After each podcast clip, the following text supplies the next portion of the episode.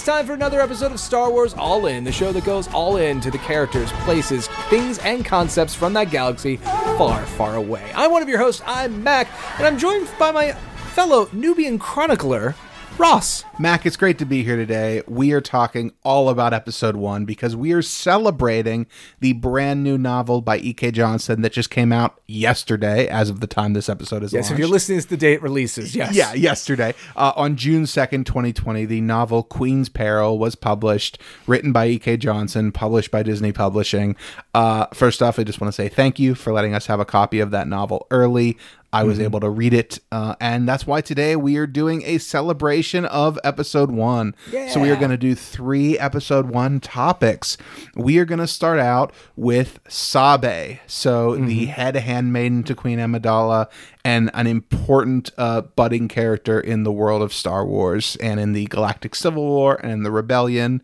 And in uh, many ways, the main character of the book we're, we're talking and about. And in many ways, the main character of the Wh- book we're talking about, yes. We're talking about events in a book that just published, so if you don't want to be spoiled... What does that mean? Spoilers. Oh, yeah. yeah. We're not going to dig into the details probably. Well, I don't know yet. But like the point of the matter is, if you want to read that book clean and unfettered... yeah.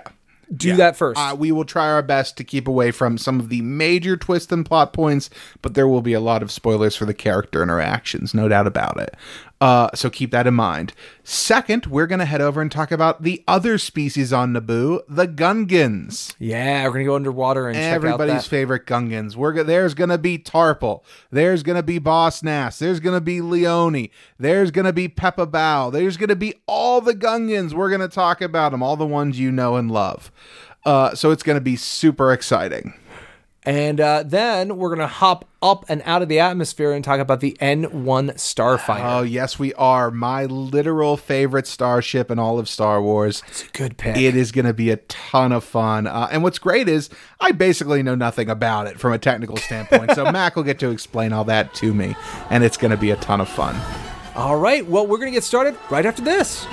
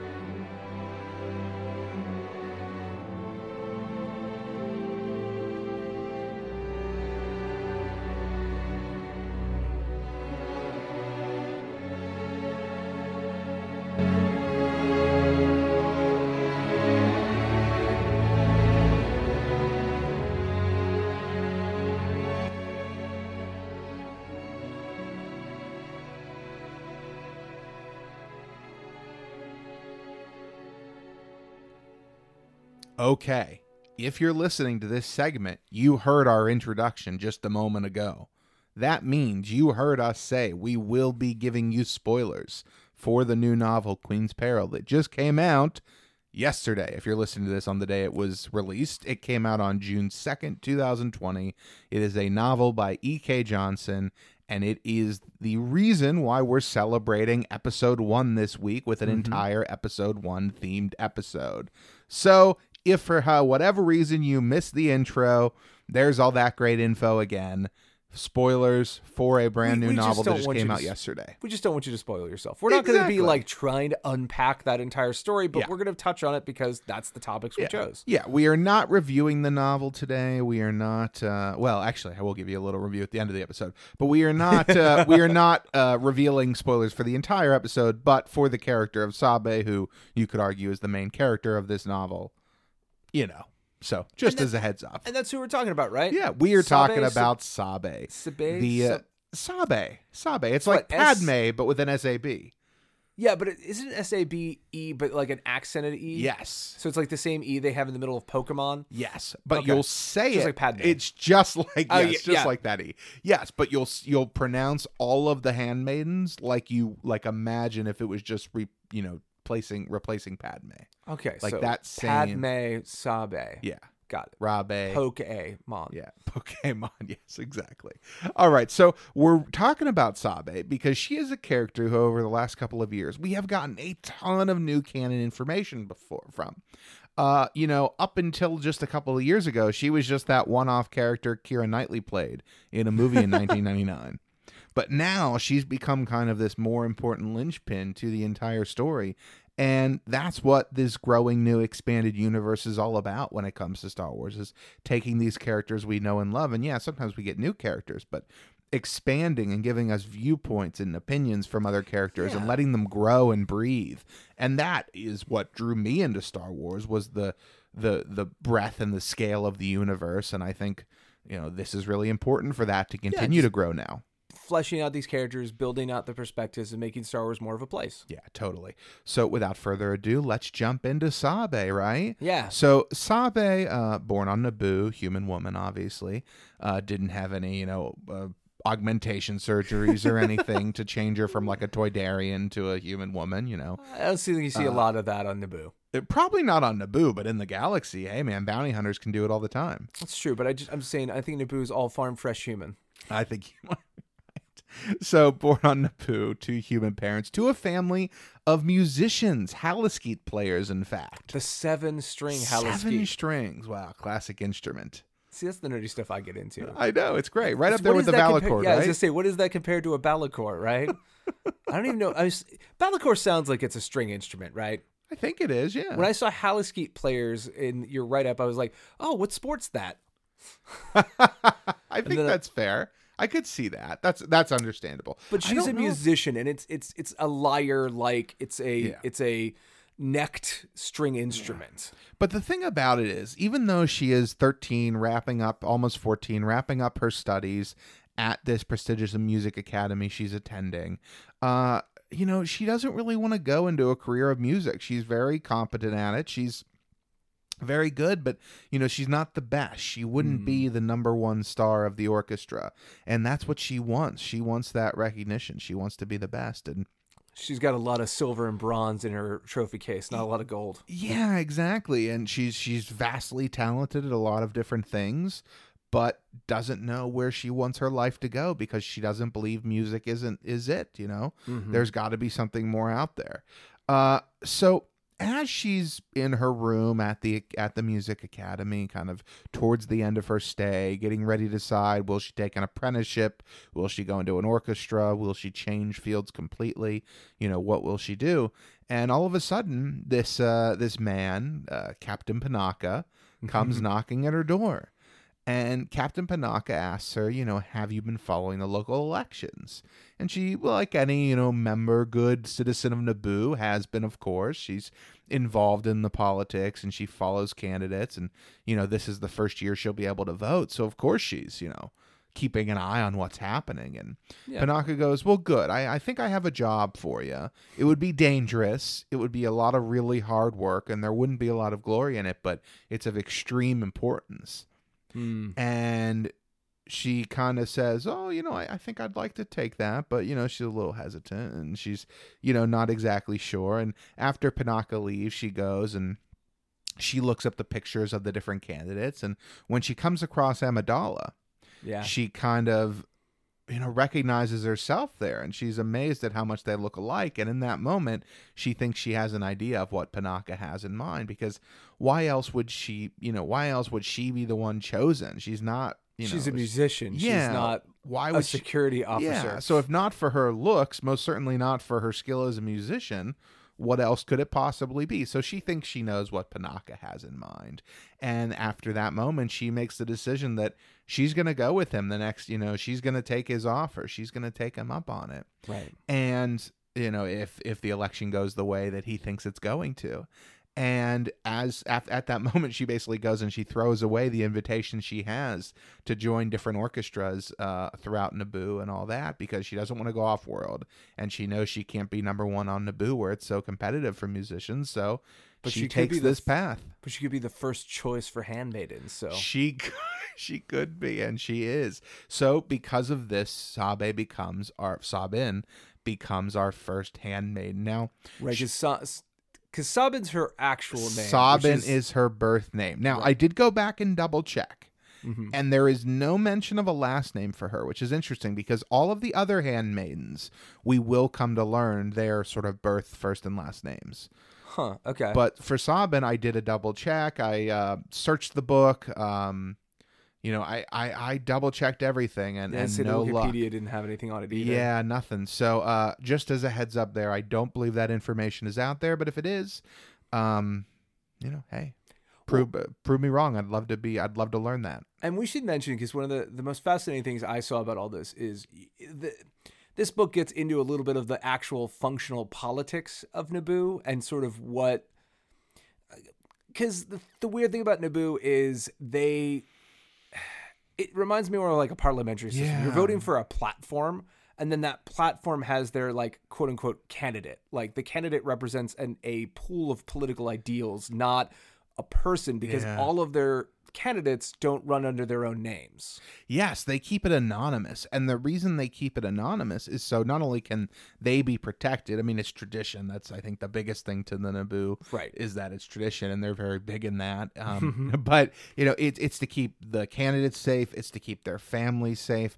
And it's also, most importantly, I think, so they can return to a normal life and have a career and, uh, well, a livelihood. Not be dogged by it yeah, the rest of their life. Exactly, exactly. And I find that incredibly interesting, the thought that went into this political system and, mm-hmm. you know, the fact that they've been able to achieve this idyllic existence is really, really cool. Yeah, because, what is it, Padmé Naberrie, I think is her last y- name? Yeah. I think it's Padmé yeah. Naberrie becomes... Yeah. Amidala. Yeah. And Amidala is the... And that's the pseudonym she runs under, essentially. Right. And what's cool about that is, as, you know, her handmaids evolve with her, her role with it changes as well. And we'll talk about that more as we go. But yeah. let's get to Sabé's first interaction in the palace. So okay. basically, Sabé is brought in after Amidala wins the election. And, you know, the, the idea of handmaids is pitched to Padme. And uh, Panaka goes, hey, I've been scouting different people, and I found this girl, and I think she's the best. And Padme looks, you know, at the information and talks it over with him, and she goes, well, okay, and this is her internal monologue of, mm. I, uh, you know, I, I don't, I think his security measures are overdone. I don't think we need to worry this much, but I want to make sure he feels comfortable, and I respect his opinion. So she agrees that, okay, well, if we're going to have, you know, a handmaiden, then they should be bodyguards, and mm. we should have multiple of them so they can provide distraction. And so it becomes this whole big process, but Panaka had only approached the one girl. He had his candidate. So right. for a couple of weeks, Sabé is the only handmaiden with Padme before the others gotcha. join them. And so what ends up happening is Sabé is brought into the palace. She's brought into the, I can't remember if it's the throne room or not, but she's brought into one of the royal assembly rooms where, yeah. you know, political discussions are happening, and uh, Padme, or, sorry, Amidala is there, and basically the meeting's over. Sio Bibble leaves, and anyone else who was there, and uh, basically Padme or Amidala goes to Sabé. Uh, you know, we can't talk here. You know, let's let's go somewhere else, because she's basically being watched by the guards. And the thing about it is, Padme wants these handmaidens to be her security force. She knows that Panaka is trying to get them to basically enforce his will of the queen's security, and she wants them to be loyal to her and not him. Well, and this isn't a, in a duplicitous way. This isn't in a like a well, no, no. She, she, you know, she. So Panaka is trying to get a security force that is loyal to, especially Panaka's view of Naboo. Yes. We're protecting the queen. Yes, but the queen wants them to protect Padme. They yes. want she wants she wants it to be a crew of friends and trusted advisors that she can count on, that aren't that are for her, that and, and again, not in a selfish way, but like serve the person who is the queen, not just the office of the queen. Yes, yes. And she's using that, well, ultimately the role. Like when you right. look at, like if you were looking at the job description, the role of a handmaiden first is bodyguard. Right. What that's how Panaka approaches it. What Amidala is able to do is to change that. And I should also mention, handmaidens, while a tradition on Naboo, had not been used in recent administrations. They were not a thing. and so they were brought back. It was, it was dusting off an yes. old... Co- so dusting not unheard off, of, but odd. Yes, dusting off handmaidens. So not only is Sabé the first handmaiden of Padmé's or Amidala's regime, but she's the first handmaiden in, in many years. Yeah, yeah, in in many uh, administrations. So very interesting there too, I think. Yeah. Uh, she's the one to kind of bring the position back, and we'll kind of come full circle that in a little bit. But what I think is interesting here is that as Padmé brings them in, she goes, well, okay, but if we're going to have a handmaid, like if we're going to have a bodyguard, it makes more sense to have multiple, mm-hmm. right? Because then they can serve different tasks. They can do different things, but right. they can all have the same purpose. And so this is what her and Sabé initially discuss. Basically, she takes Sabé to the Queen's chambers. She keeps everybody else out, and they have this sort of one-on-one personal discussion about, you know, are you ready for this job? Do you think you can do? And immediately it moves beyond kind of an interview, and Sabé just starts throwing out all these ideas for how they can improve things that, you know, Panaka has planned and how she can be an asset to the Queen. And Amidala knows kind of right away this person is a fit. Mm-hmm. And so they form sort of this immediate bond, but there's still tension there because also these are fourteen-year-old-ish girls that we're dealing with here too, right? Right. And any fourteen-year-old of any uh, gender is going to have some angst issues most likely, no matter how uh, evolved the Naboo are beyond interpersonal yeah, no matter politics. How, yeah, no matter how involved they are, they're still teenagers. That's right, exactly. So...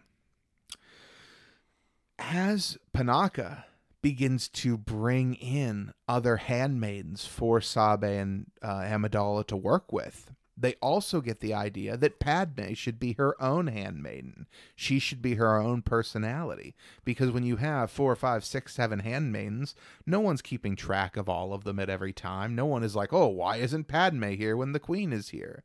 Right. They right. have a way for Padmé to also sort of go incognito. And that's one of the other ideas where a decoy comes from. Right. And they also are wearing the kind of uniform clothes, veil kind of looking thing. So it's not that hard to, mm-hmm. yeah, swap it. And they, and, and this book covers, I'm telling you, if you love handmaidens, this is the book for you because it talks about how they go about choosing their different names. And it talks about the different styles of clothes and what they represent. And also, um, you know, how they are used tactically as well, which I find really interesting.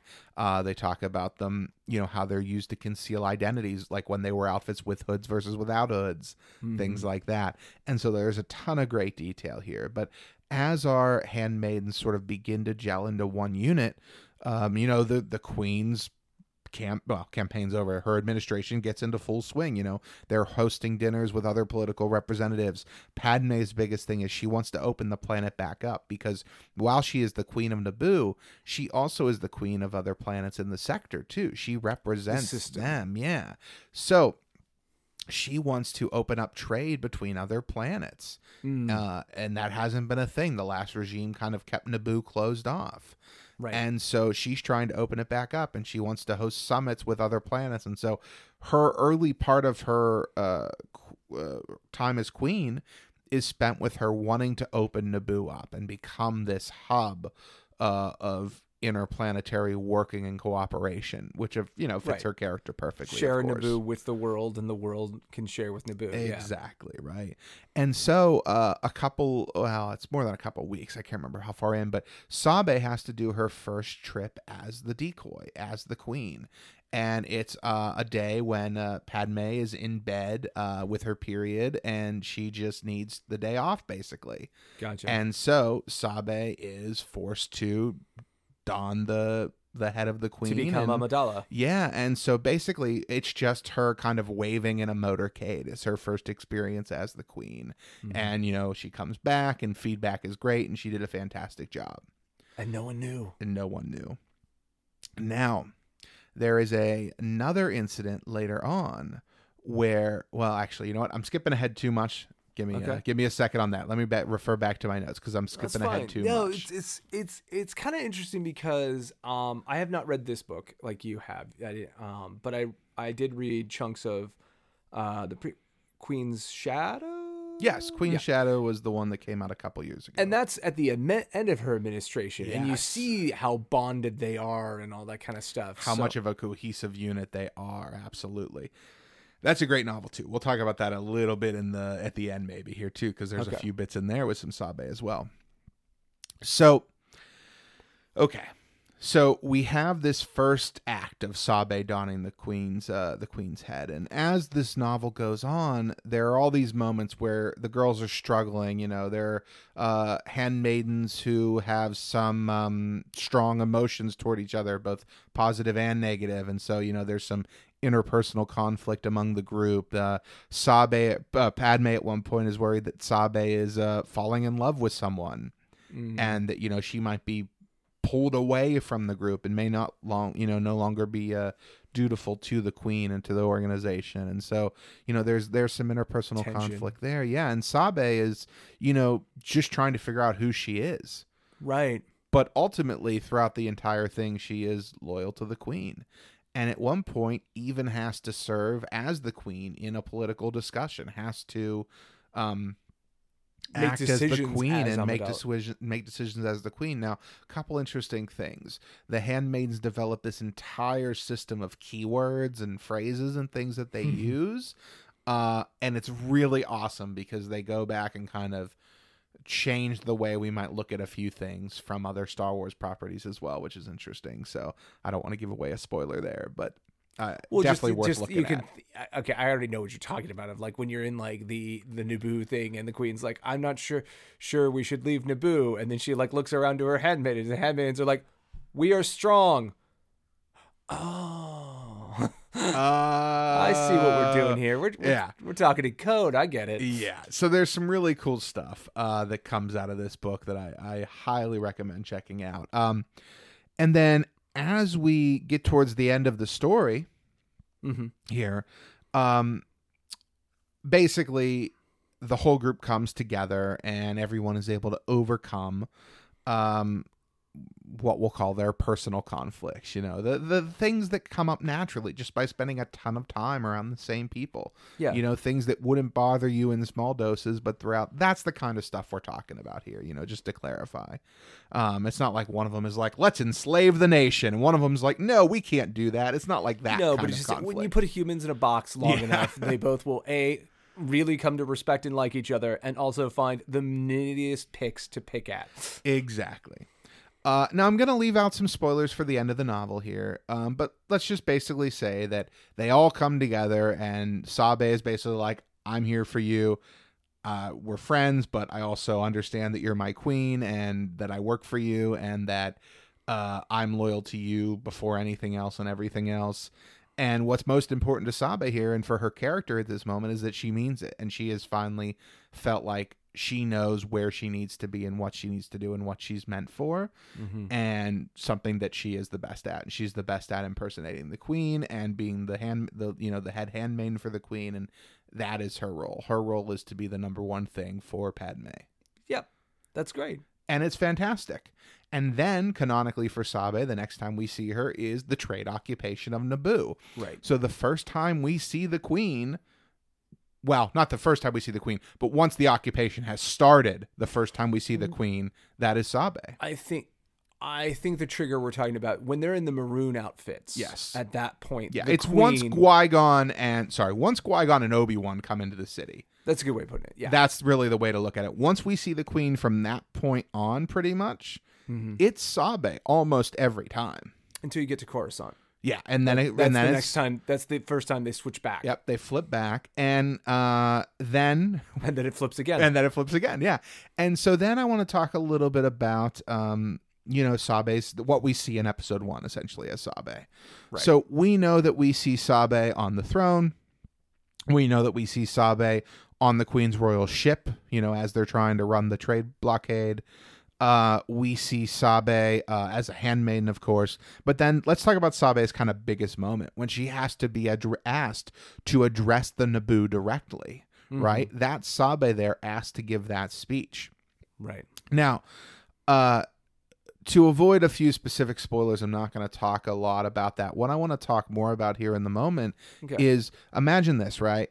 Not only are you asked to be a bodyguard for the queen, to put your life on the line, kind of, you know, just first glance. Like, that's the number one thing you have to do, let alone all the other responsibilities that come with the job. But now you're at this point where your peaceful, idyllic planet without an army has been under invasion and under blockade. The reigning galactic government doesn't want to do anything about it, and you're a big mid-rim world. Like, you're not a small outer rim fringe planet either. Like, this is a huge society that is close to the galactic center, and it's a really important world in a lot of ways. Yeah. And so you have this galactic government that doesn't want to do anything about it. So all of a sudden, your planet is under occupation from a foreign army. Yep. Which comes out of nowhere. They want to essentially enslave your people. Mm-hmm. And they do enslave your people while they're trying to force the trying to sw- su- queen to sign a doctrine that would enslave the people, the planet more than the people. Economically, yes. Anyway. The, the, the, I mean, the way they set it up is, yes, they're rounding up people and putting them in detention camps, but it, it, the Trade Federation isn't written like Nazis. They're written as yeah. a trade federation. Their whole goal is your production. You are great artisans. Well, guess what? You sell to us first. At a price we dictate. At a price we dictate. That's yes. that's what we want. Yes. It's like, it's not like they're going to put them to work in factories and gulags, but that's the very idea true. That, but at the same time, they are also torturing people too. So well, there, it's um, but but that's yeah. all in the in to get the oh, treaty for signed. Sure, uh, for uh, sure. Okay, let me put it this way: there's what the Trade Federation is trying to do. Yeah. And then there's what Sidious is asking the Trade Federation to do, which I think are two very different things. Uh, I think you're right there. Because I think the can't... fueling the dark side is yeah. not good for business. I think uh, that's being asked of them because they're not good at occupying a nation. They don't know how to do that because they're tradesmen and they don't know what to do. So yeah. Sidious is like, we'll torture them. W- what will that do? That will weaken their resolve. Okay. If you say so, boss. um... Yeah, oh boy, there's uh, there's a few things I'm not going to say for spoiler but, purposes. But I mean, just in yes, general, the, you're I, absolutely right. I, I do want to de-escalate it just a smidge because it's like this is mostly a really, really ugly political move rather yeah. than a straight up aggressive style conquering yeah. war. Yeah, the blockade was very much a political move. Well, just and in general, the, uh, the Trade Federation oppression. Is not looking to conquer Naboo. Yeah. They want to subject yeah. Naboo. Yeah, they do want to essentially leave once they have their terms yes. set up. That's the that's the key there. Yeah, for sure. Okay, so you have your planet occupied. Yeah. You have your queen forced out of her home with only a small group of her handmaidens, these two Jedi protectors, and a fa- small detachment of her, you know, royal guard. And right. that's it. That's it. And you're forced to leave. And now here you are. Your queen is being so confident and so powerful. She declares this vote of no confidence in the Chancellor of the High Republic. And you're there and you're experiencing this whole thing. So just mm-hmm. up to this point as a fourteen-year-old, give or take, right? right? You've experienced and you've had to go through all this. And then your queen comes to you and tells you, hey, we're going back into a war zone and you need to be dressed as me. So they shoot at you and not me and try to capture you and not Remember me. Remember that whole thing about decoys? Now yeah. uh, it's a thing, like yeah. a real thing. Yeah. And not only that, all of that pressure. You've got to go and talk with this species that we've been sort of neglecting with. and yeah. alienating for generations on this planet, and you've got to convince them to help us. All right, you and got that this all falls pat, to you. I was gonna say, you got this pat on the shoulder. Yeah, but don't worry, we've got our code words. Like, like, and that's the thing. And so what happens is Padme writes this whole speech for her and all that, but then in the moment. Mm-hmm. Padme, standing there to the side of Sabé, dressed as the queen, giving the speech, realizes that what the Naboo want is truth. Right. What they want is honesty. They don't want another political speech. And that's where Padme takes over and reveals herself as the queen to everyone.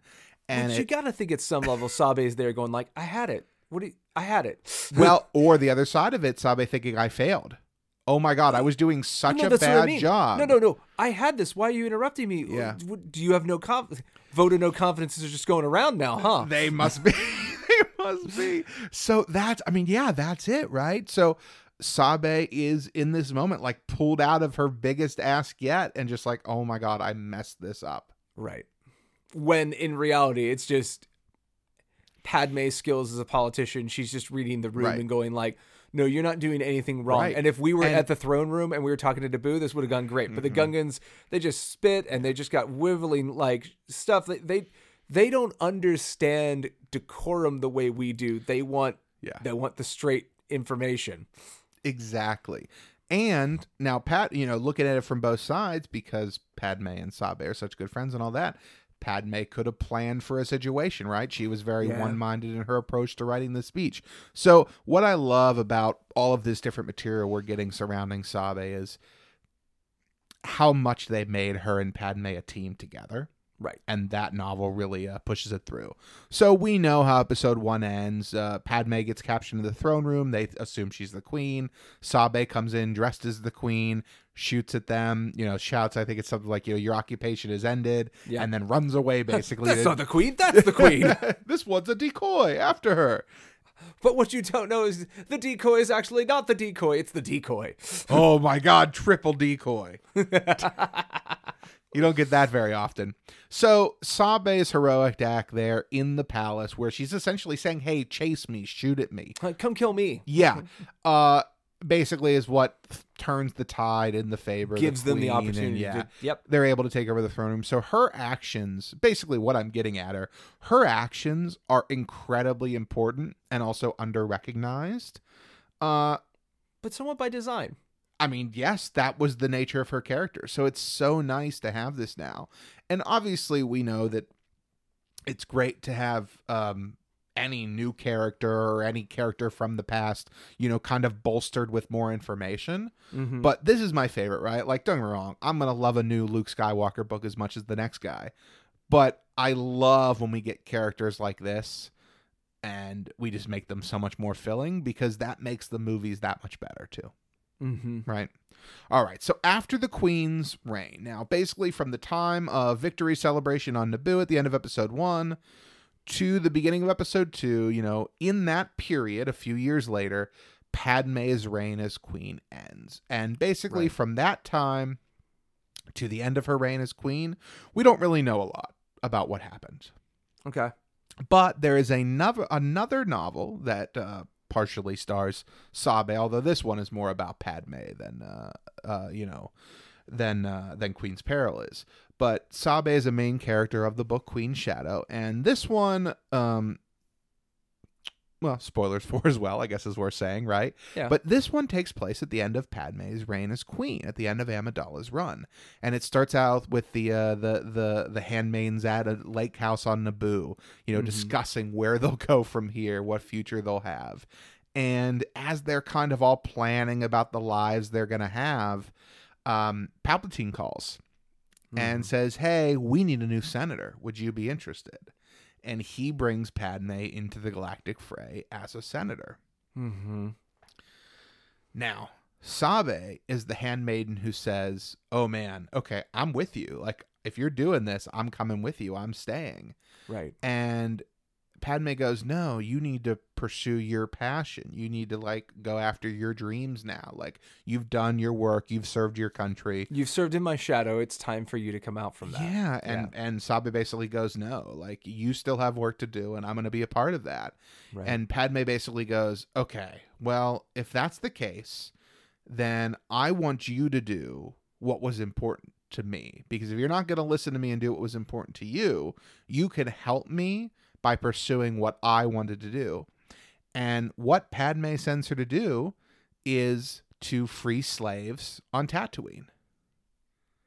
So Padme's plan for after she finished being queen, before she got drawn into the Galactic Senate, was essentially to try and go around the galaxy and end slavery. That was going to be her mission. Her goal. Yeah, and that didn't happen, but she sent Sabé to do it, and they learned a lot. They learned that, like, money wasn't going to be enough. Like, just taking money wasn't going to work. You couldn't just buy all the slaves because the yeah. their system of life is yeah. based on it. And she's like, even when we sent people with money, that didn't mean they wanted to sell them to us. Like, they didn't just like some outsiders coming in with a pile of cash and offering Disrupting. them money. Yeah, like, so it Sabé goes on this really interesting adventure, and we get a little bit of it in Queen's Shadow, but I would love to learn more about her character from that time.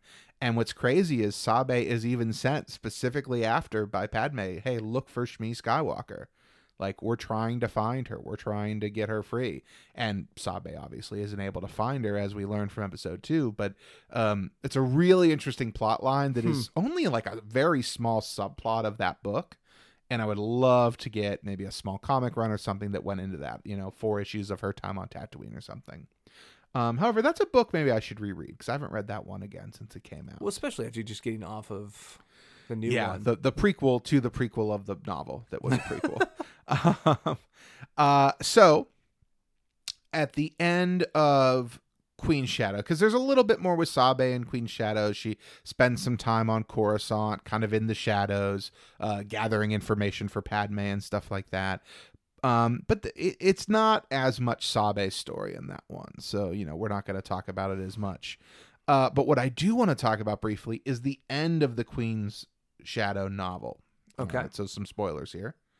So the end of the novel is basically takes place at... Um, Padme's funeral, and Sabé is there in attendance with all of the other surviving handmaidens and, you know, Panaka and everyone else. Mm-hmm. And she basically, the book provides a little bit of extra dialogue at that funeral, and it's basically Sabé saying, I'm gonna find out what happened to my friend. Mm-hmm. Like, what they're telling me doesn't make sense. Like, none of this adds up. I'm gonna find out what happened to my friend. And about twenty years later, we get a little bit yeah. more of Sabé's story. Now, I have not actually personally read these yet, so I am okay. working off of, of a description. Um, the reason I haven't personally read them is I just like to wait for them to have a larger amount out before I read them. But sure, the sure. Star Wars comic run, uh, yep. for those of you who don't know, um, the main Star Wars line just rebooted again at issue one, and it starts right after the Battle of Hoth, just like the previous Star Wars line started right after the Battle of Yavin. And in this run of comics, Sabé actually comes back. She is in them. She has been basically trying to discover what has happened to Padme. Yeah. And she ends up in an interaction with Darth Vader. Vader. And basically, I mean, Vader chokes her. You know, he almost kills her. But basically, Vader says the name Padme because of how much they look alike when he sees her. It's a real Batman versus Superman situation. Well, it makes and, sense because Sabé was a identity decoy for yeah. for them, and so Sabé still looks right. quite a bit like, especially after not seeing your wife for twenty years in person either. That's, That's the other too. side. I mean, a long time to go for some well, mechanical I think eyes, I'd also say know. I don't think we're talking about Natalie Portman versus Keira Knightley in our world where they they do look different enough. I think in Star Wars, Sabé yeah. keeps looking like Padme as she yeah. grows up. That's a that's a really good point too. I think to very good clarification, Mac. Thank yeah, you. Yeah, yeah. Um, so uh, I don't want to give away too many spoilers for this either because I don't think it's necessary to set the context. Mm-hmm. But basically, Sabé reveals to Vader that she uncovered some locked holo recordings from Padme's apartment, but she wasn't able to decrypt them. Right. And she hid them out on Naboo, and her and Vader set off to kind of try and uncover the past of what happened to Padme together. Gotcha. That's all it's been because we're only a couple issues in. So this is right. still a developing story. So, this is a developing so, character. Right. And so we're probably going to eventually see when... We're going to see how Sabé meets her end eventually. Probably, because yeah. it's one of those things of like, yeah, because she's going to find out who did it, who caused her death. Yeah. I mean, I don't know if we have a holo recording from Mustafar to see the act, but like, yeah. we're going to see that like, oh, or, that Anakin guy, he really screwed up. Now, we're not a podcast that generally speculates. And then Vader would just be there like, yeah, that Anakin guy, he's screwed up. Hate hanging out with that guy. I, all right. So all I'm going to say... All I'm going to say is this. Always in future, the motion. Always, always in future, the motion is. Yeah, that's exactly motion, right. The future is. Nailed yes. it.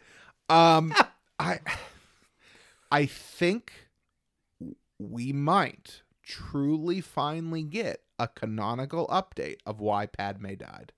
I think that's what they're building towards. Broken here. heart.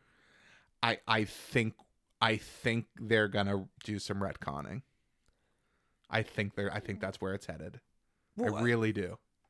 I don't want to alarm to, anyone, but I really think I why bring Sabé back in the comics? Why do this whole we're going to uncover the truth plot if it isn't going to end in something we haven't seen before? Have you learned nothing from my begrudging acceptance of the comics?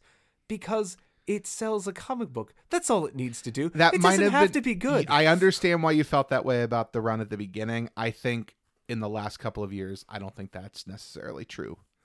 That's I think fine. they're telling. We can some... agree to disagree. Well, sure, yeah. But like, there's a lot of silliness in those comic books that are interesting, and they don't have to make sense because they're not meant to make sense. They're meant to make you buy a comic book every month, and that's a fine way to run a business. I'm not besmirching that. There are plenty of episodes of Clone Wars, Rebels that are just kind of silly, and they're fine because they were interesting that week when they were aired. It's yeah. fine. They, I don't yeah. remember them because I don't have to, because they're not load bearing, if you want to put it that way. Load bearing is a good way to put it, I think. So we'll we'll find out, but it's it's it's interesting. We we've been talking as we're uh, breaking a little bit of op- open here. Wow, episode one can be loved again. Like there's been oh, for man. the first time really since the Disney acquisition in the last year or two, mm-hmm. like Queen's Shadow, Queen's Peril.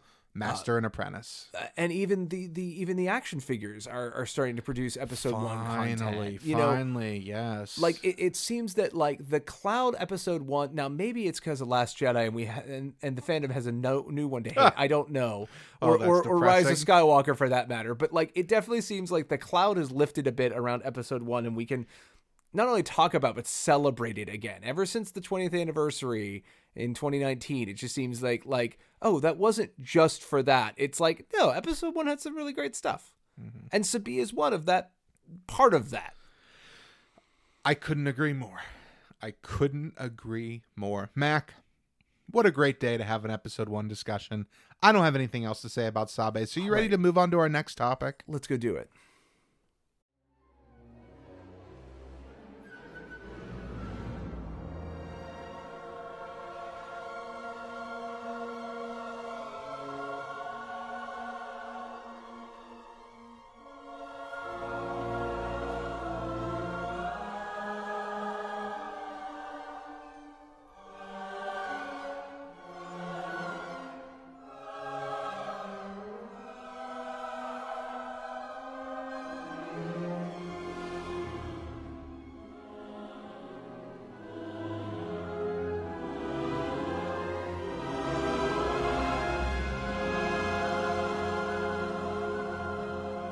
All right. So we talked about Sabé in the last segment, and we talked about one of her formative things was giving the speech, the first, like, what would you call it? Peace Accord? Like, the, the first discussion yeah. with the Gungans and whoever yeah. knows how long. The, the Gungan with, Naboo Summit. Yeah, they wanted to bridge the gap, and they're yeah. at this holy space of the Gungans, yeah. and uh, Sabé's giving that speech, and then Padmé says, like, actually pushes her out of the way. What she meant to say was, uh, and, you know, she gets kind of sidelined. But this is all talking to the Gungans, the other Deizens of the yeah, planet Naboo. The, the actual locals, because Naboo, the Naboo, are settlers. They're of the colonists. Planet. Yeah. Imperialistic colonists. Mm. They're, they're nice. It's okay. We like I them, I guess. They've been but around it wasn't long always enough. Peaceful. But that's the thing. The the Gungans, while they can live both above and below water, they have chosen to build their cities, you know, below water to avoid the Naboo. They have essentially receded into the sea mm-hmm. um, to be able to avoid them. And this is where we first really meet the Gungans as a species, because yes, Jar Jar is the first Gungan we meet, but when we go to Otoh Gunga, the underwater Gungan city that we see in episode one, mm-hmm. that's where we truly see the majesty that is this civilization. Right. And they are unbelievable in their craftsmanship. So like, you know, this whole time spent like, oh, the Naboo are such beautiful artists. And then we get underwater and we see something that these is, beautiful chandeliers underwater uh, just, that are cities. Yes, hauntingly beautiful. I mean, mixed with the John Williams score and the sound effects that take place here, but it's just unbelievable as our characters are, uh, you know, if you can't remember, this is Qui-Gon, Obi-Wan, and Jar Jar swimming underwater yep. to the Gungan city, and we see this sort of gold and blue and um, translucent city kind of coming up over the horizon. And as they swim to it, you know, you see the there are people moving around inside of it. And all of the walls of the city are sort of built out of this um, sort of clear mucusy membrane that you can kind of like step through. Yeah. And I'm not sure if it's shields or if it's just a material or it, it's pretty. Something that keeps water out. Yes, it does. That's for sure. Now, my question is, when you step through that, does it dry you? Because no, none no. of our characters look soaking wet. I, okay, I'll agree with you, they don't look soaking wet, but they definitely don't look one hundred percent dry either. They don't look dry, but there's like no water dripping onto the floor. Yeah, there. That's, I, I feel it's like when you uh, when you walk into the grocery store during the middle of winter and yeah. they blow you with that hot air and you feel warmer, but you didn't yeah. actually get to the same temperature as when you get yeah. into the building. It's yeah. it's some sort of like halfway point. You know, my brother-in-law makes those things that blow the hot air on you when you walk into a grocery store. No. Not an interesting little fact. Well, on that same token, I think about it like the beach. Like, if you go, there's a lot of beaches that have the dryer machines. Yeah. Or you see this at amusement parks a lot. Like, if you go in the log jammer and you get wet, you know, you go to this drying chamber and, yeah. like, they blow on you. And then you're still not one hundred percent dry, but you're less damp than you started. That's right. I like to think they're just squeezing the water out. They're like wringing you out as much as you can as you step through that. But you're, you're still going to be damp. Jello, yeah, yeah, you're still going to be. Damp. Oh, maybe they're not covered in water anymore. They're covered in whatever the mucus. Oh, it's is. Like a membrane holding the water to them. Yeah, the, the membrane's completely hydrophobic, and then you come through, and you still got some of it on you. Oh, well, that's so funny. Hey, let's let's let's let's backpedal just one second. Of like, I think this is important. We're talking about how beautiful the uh, Otoh Gunga is because it is. And I think one of the most important things that is problematic about the Gungans is, like so many sci-fi stories, we get to see one Gungan up close, personal for a long period of time. And our assumption is, well, all Gungans must be like him. And it's like, no, he he's a delinquent from his society. He's called a fool. He's, he's um, you know, maligned because he's clumsy. So he's not a complete outcast, but he is definitely not mainline civilization, right? Yes. And we see competent Gungans like Captain Tarf- Tarpa and stuff like that, and even to a lesser degree, because he's a weirdo, but Boss Nass is is also, like, we get the impression this is a very high-functioning society that's at least at the level of sophistication as Naboo, maybe in different directions. They're not yeah. as... Their technology is much more... not primitive in the technological sense, but it's much more built to, we, we built the city. Well, cool. What other cool things are you working on? We got our job done. We we don't really need to advance our technologies anymore. We, we're happy with what we have. We don't need to constantly be seeking what's over the next hill. We have an equilibrium with our environment. Yeah, we're very happy. Like, I mean, I think the way I hear what you're saying is they're also an evolved society. Yes, That's, exactly. I mean, they're, they, the Naboo and the Gungan are all kind of, they're at peace, they're evolved, they're, um... I think the best way to put it is they're, they, they are very utopian. Similar culturals. Yeah, they they both create what seems like a utopia for their citizens. Right. But they are not really welcoming of, welcoming of outsiders. They're closed off. That's and, kind of what we see from both. Those are the similarities. Right, and as we learned in, uh, you know, the Queen's Shadow book, like, the Boo has gone through many phases of that yeah. being shielded from their uh, their bigger society, yeah, right? Exactly. Um, so it's it's microcosms of stuff because we see advanced. Okay, we we've got the city that's obviously advanced to create these uh, terrariums underwater, yes, absolutely. But we also find out like the Bongo, which is completely their tech, which is a very advanced submersible, way mm-hmm. more advanced than anything we would ever have on mm-hmm. Earth because it can go through a planet core. Mm-hmm. And we know that that is very hardcore tech and not like in any way a natural thing because it's filled with wires and, you know, uh, all that kind well, of stuff that, too, and a steering wheel. So we know it's not like an animal they've retrofitted or something. And we know that has shields because all the windows are actually shield plates. Yeah, yeah, yeah. That's right because they just disappear when they get out of water. Yeah, for yeah. sure. And so, uh, like I said, we've... we. They're an advanced species, but they're uh, they're also interesting in Star Wars because they're all they were the first C G only race. They oh yeah, the first one that like we're like, well, we can't put a dude in a suit and make it work. We're going to go the whole route of we're going to make these these. Uh, let's let's discuss them a little bit. Like these weirdly tall with these eye stalks on the top, these yeah. large flappy fin ears yeah. coming off the back of their heads. According to Ultimate Star Wars, they're about two meters tall. So like six and a half feet. Yeah, yeah. So a little bit taller than your kind of average person, I would say. Mm-hmm. Uh, well, I guess average human male. Yeah, We're average human is like yeah. five ten, five eleven. Yeah, so a little bit taller than that. Uh, um, you know, they're not particularly heavy, about one hundred fifty, one hundred sixty pounds or so. So uh, also from Ultimate Star Wars. So, you know, they're not particularly large in any one way, but they have some odd proportions, right? First up, they also have many different colors of skin tone that they can have. They're not kind of a uniform color or even right. design. In fact, there are two sort of different prime species of Gungan, the also from Ultimate Star Wars, the Ankura and the Otola. Oh. And, uh, you know, you've kind of seen them. Some are more like the long, wispy look, and some have more of like the bigger round look. Well, yeah, you've got you've got cr- characters like Captain Tarpa, who's very, very lanky, has a very like tall basketball player kind of like long swinging arms and just a very yeah. stretched out tall yeah. look. And then you've got Boss Nass, who's a much more squished frog like look. That's exactly what we're talking about. And just to clarify, uh, the Ankura are the Boss Nass look. Okay. And the Otola are the Jar Jar Captain Tarpals look. Cool. Now, as we uh, let's let's talk a little bit here before we go on to sort of future stories and more that we learn about the Naboo. We learn about their city structure. We learn a little bit about the way they rule and the way they kind of hold court and all that. Uh, we see here in episode one.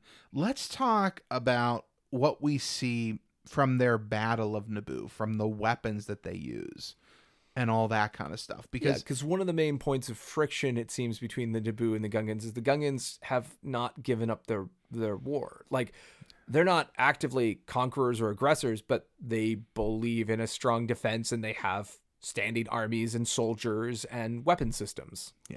Yes, absolutely. Um, what's interesting, though, is the Gungans are ready to go to battle. Mm-hmm. And they're prepared, so they had weapons for something. Well, I get the idea that, um, and we see this in, in, um, how should I put this? In nobler parts of our world, right? So take like the Swiss guard that guard the Vatican. They're a standing army. They are all trained in weapons. No one is trying to invade the Vatican, and the Vatican's not trying to invade anyone else. Those, those fully trained, fully prepared, fully equipped military personnel are never going to be asked to do a military action ever, yeah. right? It's at that point, it's a tradition. It is a, we find that we can harness our people to do great work if we stick to these traditions of being ready for war, but never wanting to fight one. That by having, you know, a military um, hierarchy, we can gain a semblance of, you know, rigidity and uh, uh, order throughout our society. We find that by having the weapons, we are prepared for war. Even if we never want to have it, we are glad that we are, like, as we find out in the trade blockade, it's good they stockpiled all those weapons because we needed them. And yeah. it's, it's I think, an idyllic, again, I, everything we talk about in Naboo is idyllic, but I feel it's the idyllic commentation on militaries aren't the reason we have war. It is the want to abuse that. Like, you know, you could have a civilization with weapons and it doesn't have to be a corrupt, evil, violent civilization. It is how we use those, and the way that we do that is is how we kind of give them a morality. So the Gungans are not evil because they have a war. I don't think they were planning to invade Naboo no, when the time no, was no, right. No, no, no. But they have these weapons because their ancestors had them, because they needed them when the Naboo first came, and there was conflict amongst the yeah. Gungan people themselves, the Gungans and the Naboo. And sure, maybe it's been centuries since then, but there's a vigilance that they're keeping. Now, most of our knowledge for those weapons does come from legends, so I'm going to yeah. try and clarify some of what we do have. So uh, we hear Jar Jar in the movie say, uh, you know, well, Tarpal says to Jar Jar, use the Booma. And Jar Jar goes, Misa no have a Booma. I, I'm this is off the top of my head, so I know I'm quoting Jar Jar and Tarpals perfectly. Um, so, and he goes, here, you saw this one, and he throws him one, and Jar Jar bumbles it, and you know, so we know that that thing is called a Booma. Yes, in the film, right? Uh, and it even says, I think, Big Booma later on too, right? Um, now, according to Wikipedia, this one's interesting. The bubble wart projector is what they call that shield thing. The shield systems. But I'm trying to figure out where that comes from because I've never heard that one before. Well, okay. Star Wars so... Clone Wars Chapter twenty-two. Oh, hold on. Clone Wars, not the Clone Wars. So that is not canon. So here's the thing about it. It's going to be almost impossible to kind of separate and discuss some of this because guess what? The Gungans haven't been revisited in canon much.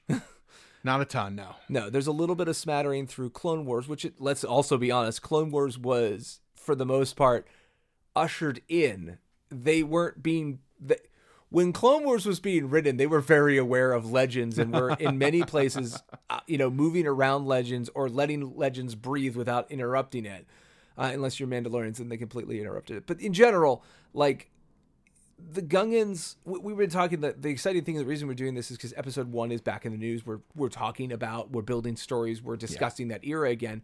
And so it's not surprising we haven't been back to the Gungans. So we have things like, they called a lot of their weapons, like when the Booma, the, the, the marbly kind of thing is attached to a stick, they called it like a cesta and stuff like that. Like, that's all not really canon anymore, but there's also no canon answer for that either. We, we don't have a current under Disney episode one, you know, visual dictionary that's completely laid out with all of this information for ourselves. So um, just for the sake of discussion, you know, we have a number of different weapons. They have, like I said, the club-like one where it's a stick with one of these embedded in it.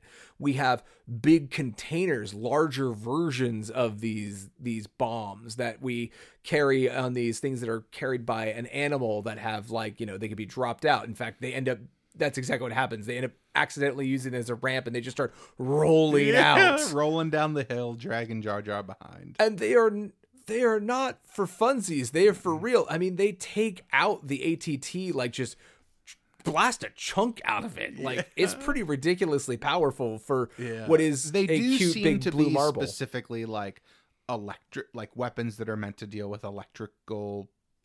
They like, seem to be anti-technological. Yeah, yeah, yeah. They they seem designed specifically for that, which well, is interesting. And we see that, if nothing else, of, like, we've seen all the shield technologies that, like, the Gungans bring to bear are very, you can pass through it, but energy can't. Mm-hmm. You know, because you, you had the, what did you call the bubble wart? The bubble wart projector, yeah. Okay, so the big army-scale shield generators, y- you have them repelling both the, you know, uh, the laser weapons fires of the battle droids and also the traditional, like, um, slug thrower weapons of the AT the the tanks. They're shooting, like, you know, canister shot at it and it's getting stopped.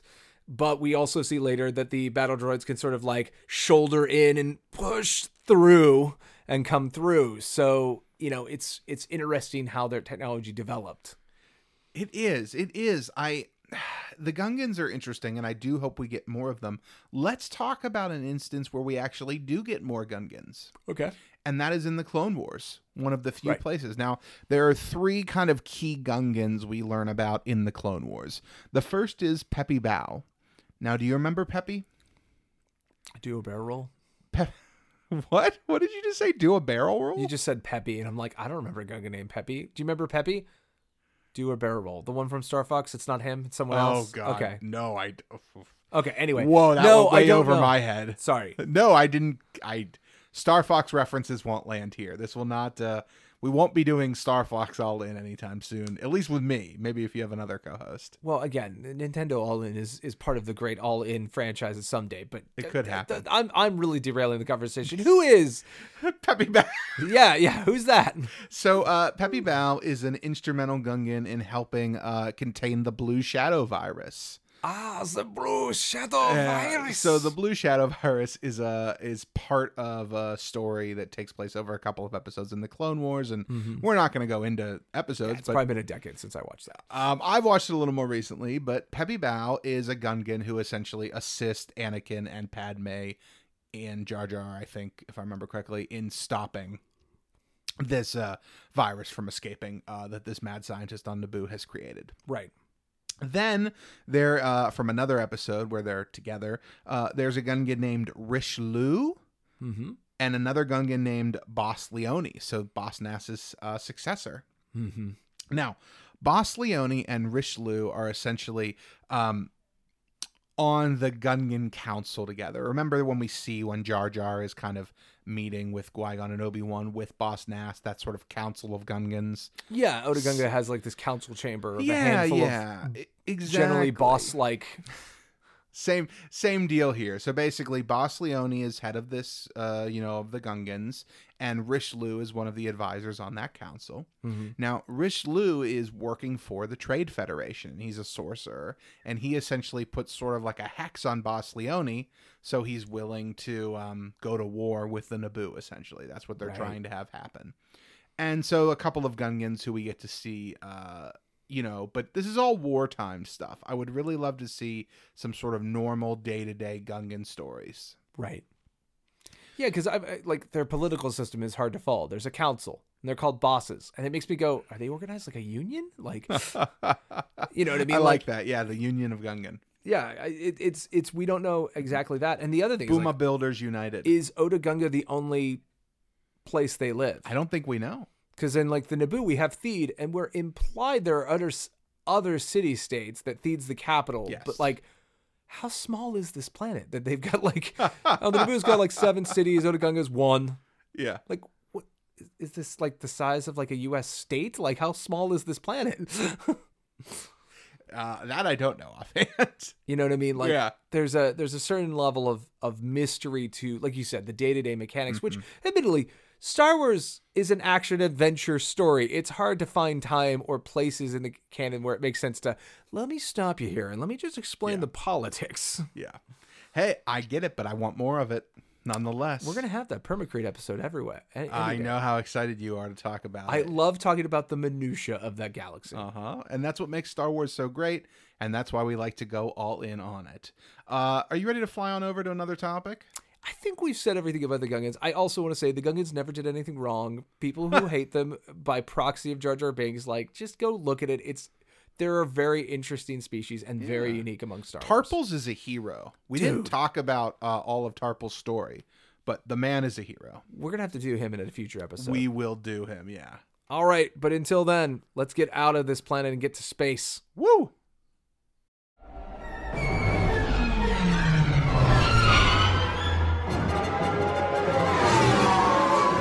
Fighters straight ahead. Roger, Bravo, leader. Roger, Bravo, leader. All right, let's get into space. Now, our whole episode today has been Naboo themed, so we're going to talk about the Naboo's, as far as I know, on screen only. It's my starfighter favorite time. Mm. We're finally here, Mac. We're finally talking about the N one. I'm so excited. So again, I'm so excited. I think we can safely say that this is their only one, since I'm pretty sure the N stands for Naboo. So this is the Naboo one Starfighter, a product of the Theed Palace Space Vessel Engineering Corps. Oh, I you know I did. So here's the fun thing about this. Yeah. While I don't, while I love the N one, and it is maybe my favorite starfighter in all of Star Wars, I'm willing to say that now up front. Yeah. I know very little about ships. Ships are not my forte. That's okay. So, Matt, I'm here you're for you. leading this one. I'm just going to geek out about it. Sound good? Sounds good. Perfect. So, um, the big thing to talk about with this that's interesting is we've got the N one, and the N one, I should also mention, is one of the first things we started to see about Episode one. It was one of the early kind of th- uh, bones they threw us. And the reason I think was because, as far as I know, it was an early design concept. It's based on a, I believe, a Italian designed like nineteen thirties speedboat is the mm. thing that they... So George Lucas, when he came in for episode one in the mid nineties and got his team together to start figuring it out, one of the big design languages, according to uh, Doug Chiang, who uh, spoke during Celebration about designing episode one, was they wanted to go earlier. If if Star Wars, as we knew it in the civil, you know, the Galactic Civil War, is World War Two icons, right? Bulky, squared off, you know, very form over function kind of things. Then we're going to make the twenties and thirties of Star Wars, which is Art Nouveau and curves and smooth lines and a lot more organic shapes and stuff like that. And the N one is like a perfect microcosm of what they are trying to do, because we have the X-Wings, these hard, brutalist, squared off, you know, like um, kind of, what would you call them? Clunky. They got bits and bobs, you know, Star Destroyers are, are covered in stuff. The, the, the, Uh, Mon Calamari, which are at least organic, still have the, all these weird random warts on them. There's there's a certain level of like brutalism running through all of the original Star Wars designs. Mm-hmm. And the N one is just this beautiful, sleek, stylish thing, and we're told it's a starfighter. And it's the first time. And you know what's funny about it, thinking about it? It's not really. It's a Royal Security Patrol ship. True. It's basically used for, like, peacekeeping and escorting dignitaries. And like, I think more more to your point, that's the whole thing, is it's a symbol. Yeah. Like, it is a fully functional starfighter as we see at the Battle of Naboo. Yeah, it has it, laser cannons, and it has uh are they proton torpedoes? Like I said, uh, I'm not an expert. Yes. Um, the thing that Anakin, is that a proton torpedo? I believe those are proton torpedoes. Um it so the thing that's interesting about the N one is it also is kind of weird in the sense of the N one uses a slightly different set of armaments than we're used to. It has the single uh, belly-mounted, um, I'm pretty sure they are proton torpedoes, but now that I'm thinking about it, I'm pretty sure they were blue, and blue is usually concussion missiles. But what they do on the uh, droid control ship wants me to go to the fact that they're probably actually proton torpedoes. Yeah. I'll tell you what, vamp amongst yourself oh, about your yes. early memories of it, and I'll go oh, double-check yeah, my facts. Mac is going to check his notes while he does that, uh, because I am most certainly not the person who will tell you technical things about a ship, but what I can tell you is tell you why I love it so much. So it's a warm May day in nineteen ninety-nine. Young nine-year-old Ross is uh, at, uh, at the time what was called Downtown Disney at their uh, nice, fancy A M C theater, about to watch episode one for the first time, uh, wearing my Phantom Menace. Um, it was a cool shirt. It had like nine different pictures of different characters, and each one had like a colored background. Okay. Uh, it was like a primary, nice bright primary color. So it was a really fun shirt.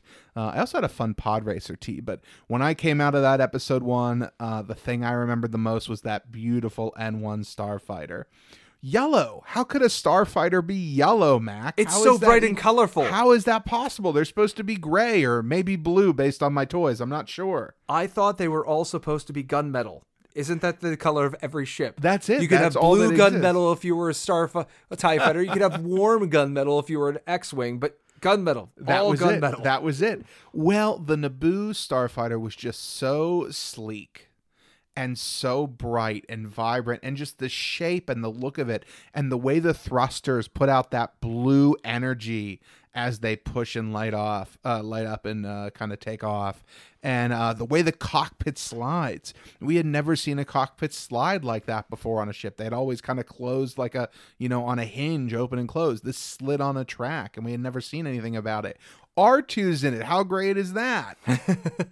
You know? Well, and the interesting thing is you said, like, the sliding cockpit, which, it, it, again, it reminds me of more, like, sporty, like, aerobatic uh-huh. uh, aircraft rather than what, obviously, the X-Wings and Y-Wings are, are referencing, which is, you know, bombers and fighters of World War Two. Um, it's it's it's such a sleeker critter. Yeah. I did find what I needed to find, mm, so... Hit me. Uh, Ironically, they have two proton torpedo launchers, but only one firing tube, so they can basically alternate loading from two sides to launch it from the that tube oh, underneath the belly. Interesting. Um, and then they have two fire-linked uh, blaster cannons on the top side, the twin yeah. cannons. Yeah, for sure. Uh, the thing I would have mentioned that's interesting to me and almost no one else, but that's okay, uh, is this is an interesting ship because it's shooting evil lasers. Ah, tell us about that. So in general, in Star Wars, hand weapons are red. They fire red. Bla- blast is red. And when we have blaster or laser cannons, almost unfortunately used interchangeably, um, on starfighters, it was traditional that orangey red was this color of good guys, the rebellion, and green was the color of the bad guys. And this was mostly for cinematic reasons, so it's easier to figure out who's shooting, where the lasers are coming from, from, you know, are they coming from the TIE fighters or are they coming from the X-Wings? So this was interesting. I remember taking note of it in ninety-nine of, like, the Naboo starfighter shoots green, which is the bad guy color, which, again, who's noticing this but me? Probably not very many people, but I think it's interesting because it kind of tips the hat to what is going on underneath of this, that mm. as we eventually did see, the Trade Federation is going to get gutted and ripped apart, and parts of it are going to become the rebellion. Like, you know, probably, you know, Incoms, who builds the X-Wings, they're working for the Techno Union or the Trade Federation. They're aligned with one of them. Yeah. And when they get completely gutted after the Clone Wars, they're going to sell to the other side. I love this headcanon you're giving it, because I love, I, I truly think it's really an interesting thing to think about. Like, well, why are these laser blasts different colors? Things that I never would have thought about when I was a kid. That just, that wasn't it. You know, I knew the names of the ships, and that was about it. Well, it was just, I think it was because I grew up as an art kid, and I nerded out about the fact of, like, the dichotomy of good lightsabers are blue and green, and bad lightsabers are red. And isn't it weird that the lasers the ships fight with are reversed? Yeah. You know what I mean? That, like, the good guys shoot green and the bad guys shoot red. I don't know why. Drawing and doodling Star Wars when I was a kid with yeah. Crayola. Yeah. Maybe just think about that kind of yeah, stuff. That makes a lot of sense, though. Yeah. And, and like I said, I, I, I'm not going to look it up because I actually have to watch the movie. But, like, I think their proton torpedoes do have blue halos on they do. them, which is weird. I can promise you they do. Which is yeah. weird, because proton torpedoes have normally been shown as orangey red, as as we saw the one yeah, that blew up the Death four, Star. Right? Yeah. yeah. Yeah. That's a yes. Um, well, a difference in time, a difference in technology. And I think we also have to, like, I mean, you said this, so I'm just going to reiterate, but the X-Wing is a warship. Yes. The N one is a glorified cloud car. Uh, yeah, in a way, yeah. I, I mean, like, when you're, you're right. Really it's for escort it, and for, again, sim- yeah. symbolism. So, I mean, I, you know, that to me, that's how I see it. It's it's more about the design than the power. I mean, we see that they don't have weapons powerful enough to even penetrate the droid control ships. Well, because they kind of established that the lasers that they're using are are probably just, they were for show. They've probably fired them in test chambers and made sure they're all safe. But, like, other than maybe doing target operations mm-hmm. just for practice, no, no one, Rick Olay is not going to be running around, like, massacring things or, or taking place in a huge space battle. Yeah. He's trained for this, but he's never actually been probably asked to be in a real firefight. Definitely the weakest part of the Queen's plan when it comes to returning. Like, the their plan to take Theed, really smart. Their plan to have the Gungan army be a distraction, really smart. And then she's like, so we'll send what few ships we have to hopefully take out the droid control ship. We've got at least, what, eight? Like, maybe an even dozen. It's funny, but it's it's so true. And hopefully a nine-year-old's up there to save us. I hope so. He'll try spinning. So let's, okay, so... Okay. We know they spin. We they are do. positive. We know they have shields. We know they have hyperdrives. Well, the other technology I can feel more confident, because I did prep for that, is, so we've got uh, twin engines on these guys. And these are, as Anakin puts, like, oh, this is pod racing. They're not too dissimilar. They have that same ring venting that goes down those control rods that give the uh, the look of that ship such a unique feel, right? It's got these three tips that go off into infinity. Um And, uh, well, not too dissimilar. I remember hearing a story about that on the models. Those were extremely dangerous. They had, like, tennis balls on the end because you could actually stab yourself. Huh. Uh, because the one for the Queen's ship, which also has that same yeah. kind of engine design, I know that those were, like, nine feet long, and they said they were so sharp you could walk into them and not realize it was piercing you until, uh, you know, like, a few inches in. Because they were that honed and that surgically sharp. Oh, my gosh. So, again, but it, it's what makes it look like this was just left in a wind tunnel till every hard edge had been just sandblasted off of it. It's such a sweeping, elegant design. Then you have, like you said, the yellow, which makes it pop. It makes it so unique in Star Wars.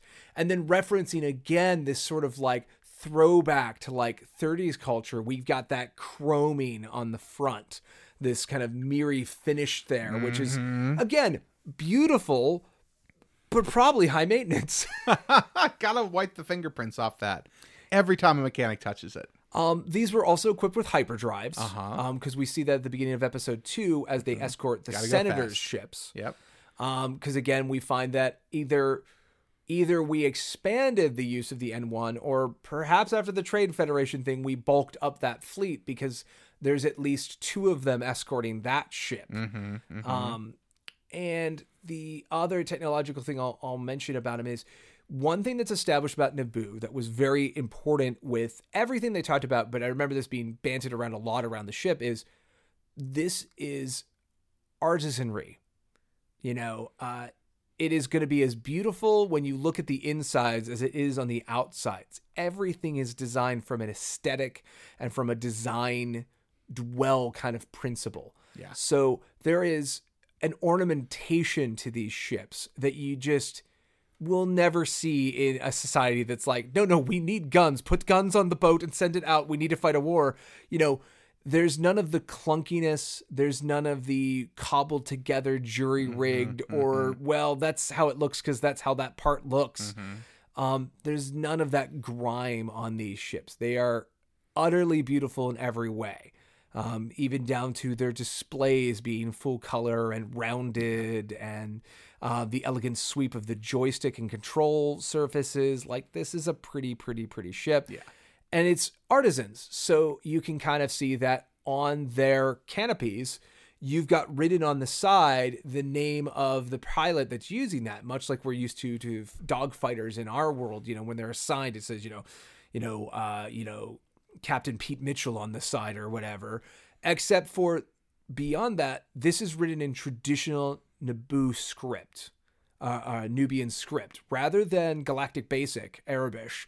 This is written in their home language. So I don't know how many people on Naboo are f- formally know how to read that. The point of the matter is it's showing, again, their commitment to tradition and their love of their own culture. Yeah.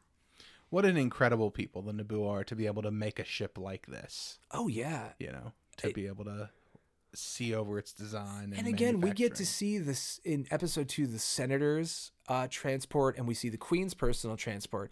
And you just see that design language continue through of just this beautiful, sweeping adherence, mm-hmm, to art. All of these are art objects as much as they are whatever they're supposed to do. Yeah. Yeah, absolutely right. Absolutely right. They all serve a deeper meaning than just design, than just simple design. So in canon, we don't have as much of the N one running around. We see it obviously, mm-hmm, in episode one at the at the mm-hmm. space battle, mm-hmm, of Naboo. Um, and realistically, in canon, it's shown up in the background a few times. For instance, when, yeah, the flotilla comes to Exegol in, mm-hmm, Rise of Skywalker, there is a Naboo, mm-hmm, starfighter or two in that mix. Yeah. The most important place they come back to is in the events of um, around Battlefront two, Operation Cinder. Yeah, yeah, yeah, that's where you would see him again, is during Operation Cinder. Uh, one, Naboo was one of the planets that um, the believed dead emperor uh, was targeting with Operation Cinder. And um, luckily, Leia, along with the help of Iden and uh, um, what the heck's his name? Cass? No. Cass Dameron, no. What the heck is uh, Iden Del? Del. Del. Iden, yeah, and Del um, are able to uh, prevent Naboo and we uh, from falling to Operation Cinder, which, if you don't know, uh, is a basically post-apocalyptic event planned by the Emperor uh, in case he were to fail, which uh, at the Battle of Endor, obviously he did. But he believes that uh, his empire failed him. Uh, you know, it wasn't his bad plan that got him killed, well, or presumably. It, it's um, an extension of the Tarkin Doctrine. It's, yeah, showing Imperial might by, yeah, going to Imperial strongholds and destroying them for not being strong enough. Yeah. Yes.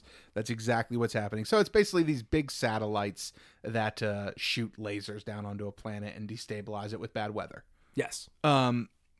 So, do we see them in Clone Wars? You know, I was looking through, because, uh, again, my brain with uh, yeah. canon w- is very different.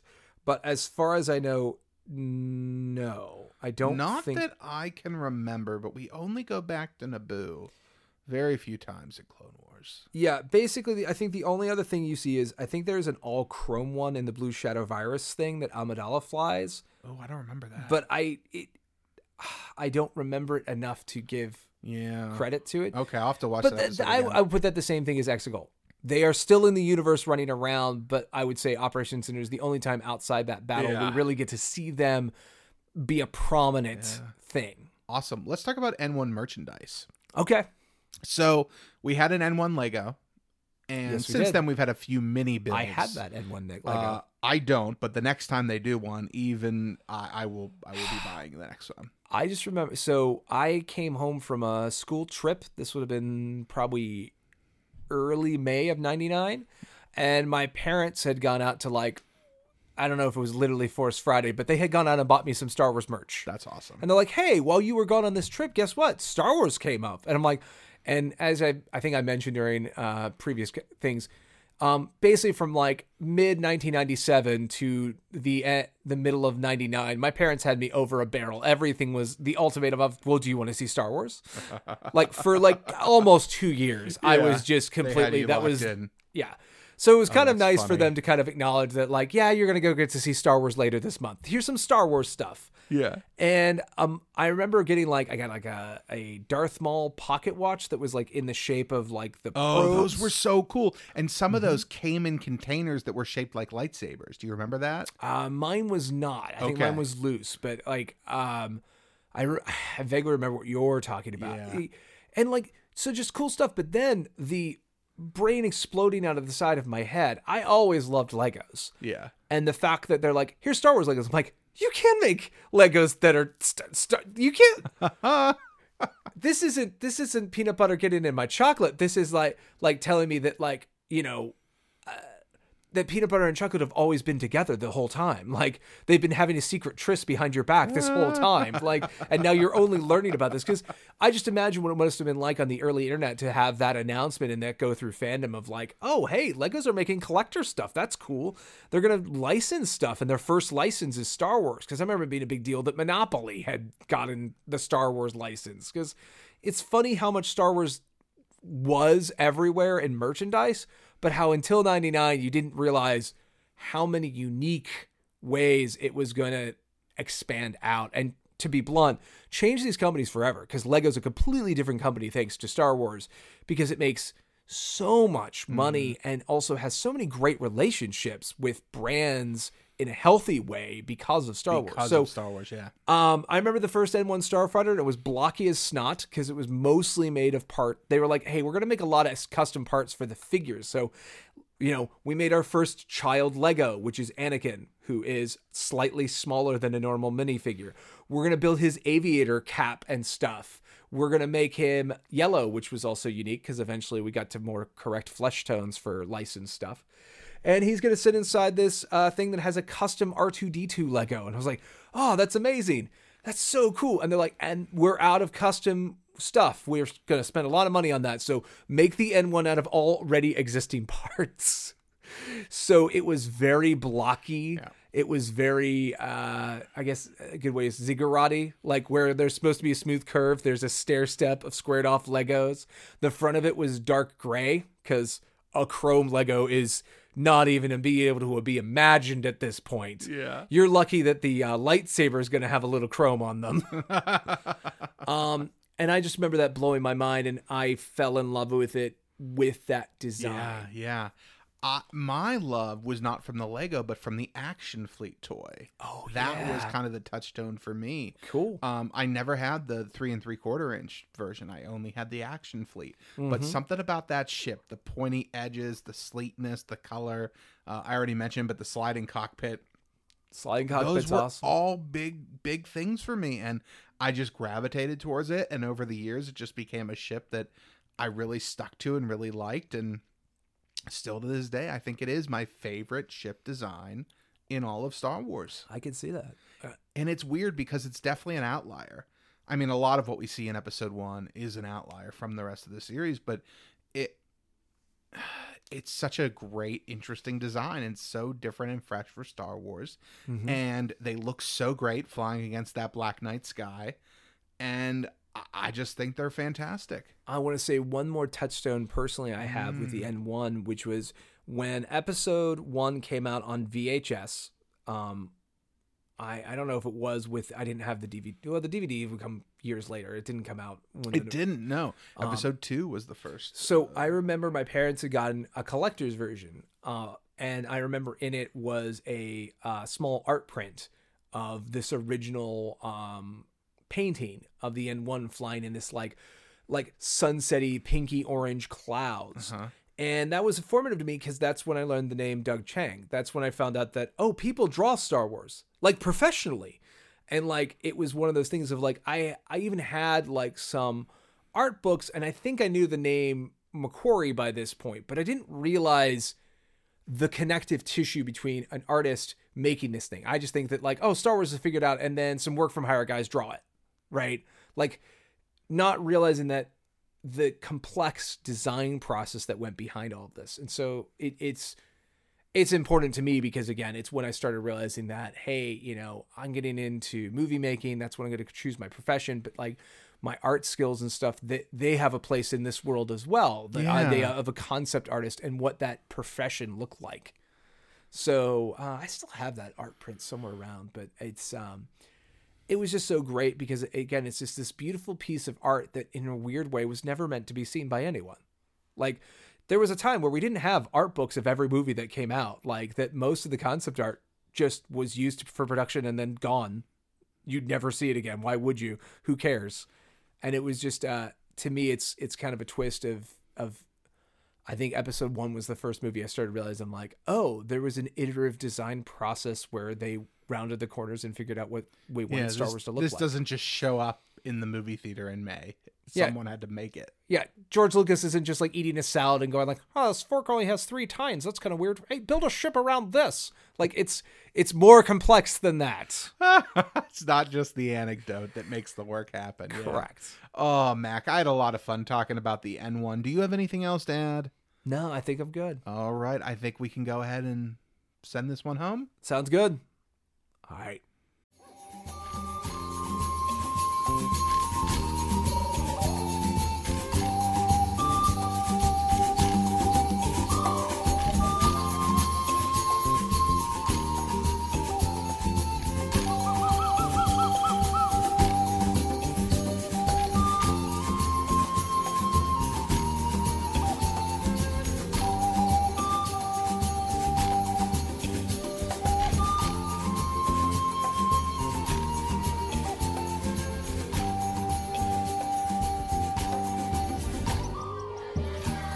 All right, you can hear the spray of smoke as our ship comes into a landing. The struts are down.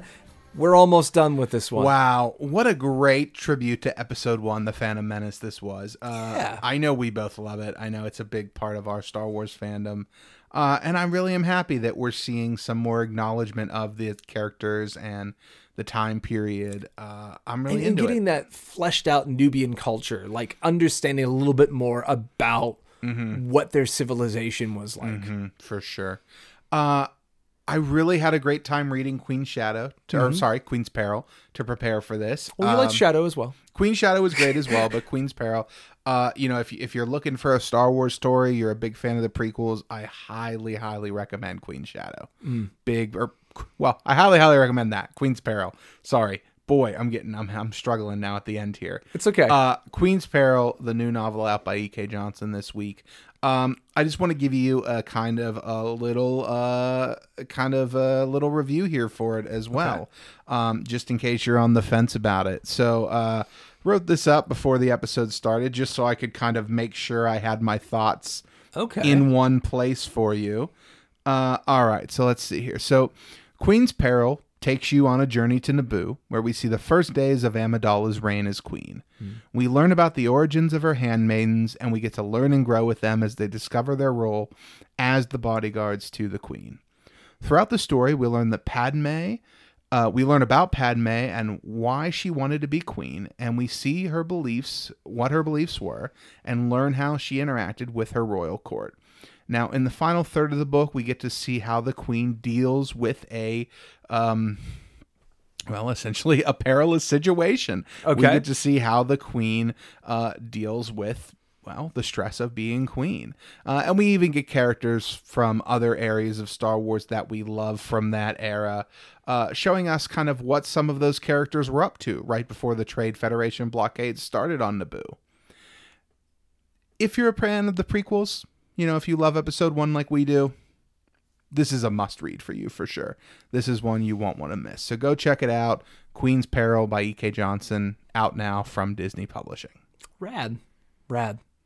Yeah, no, it's it's it's cool, and I think it's also a different perspective on Star Wars uh, from what I read of Queen's Shadow. It was just kind of interesting to, like, for lack of a term, see a very...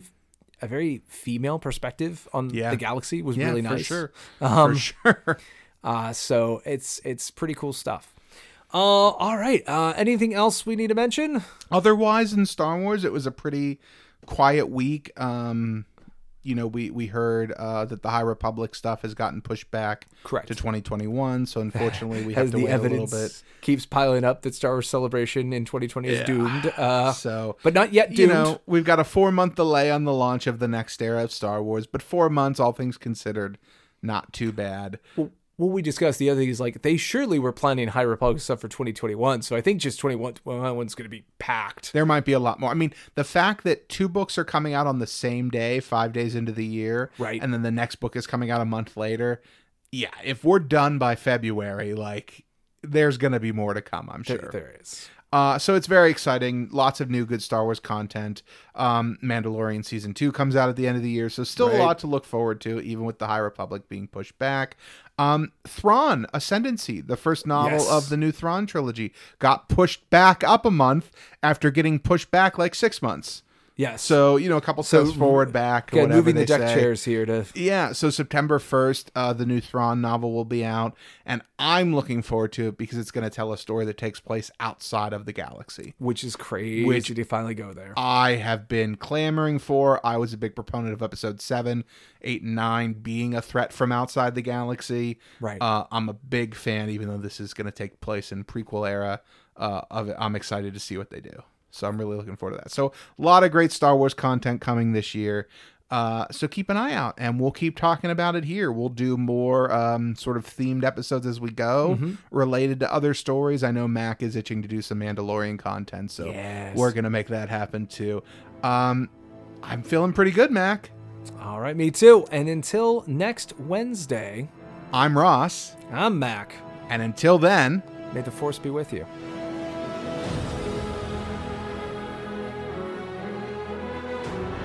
This production is not endorsed by any other property and is the sole responsibility of Mac Purvis the third, Ross Grieco, and those involved in its production. It is meant for entertainment purposes only.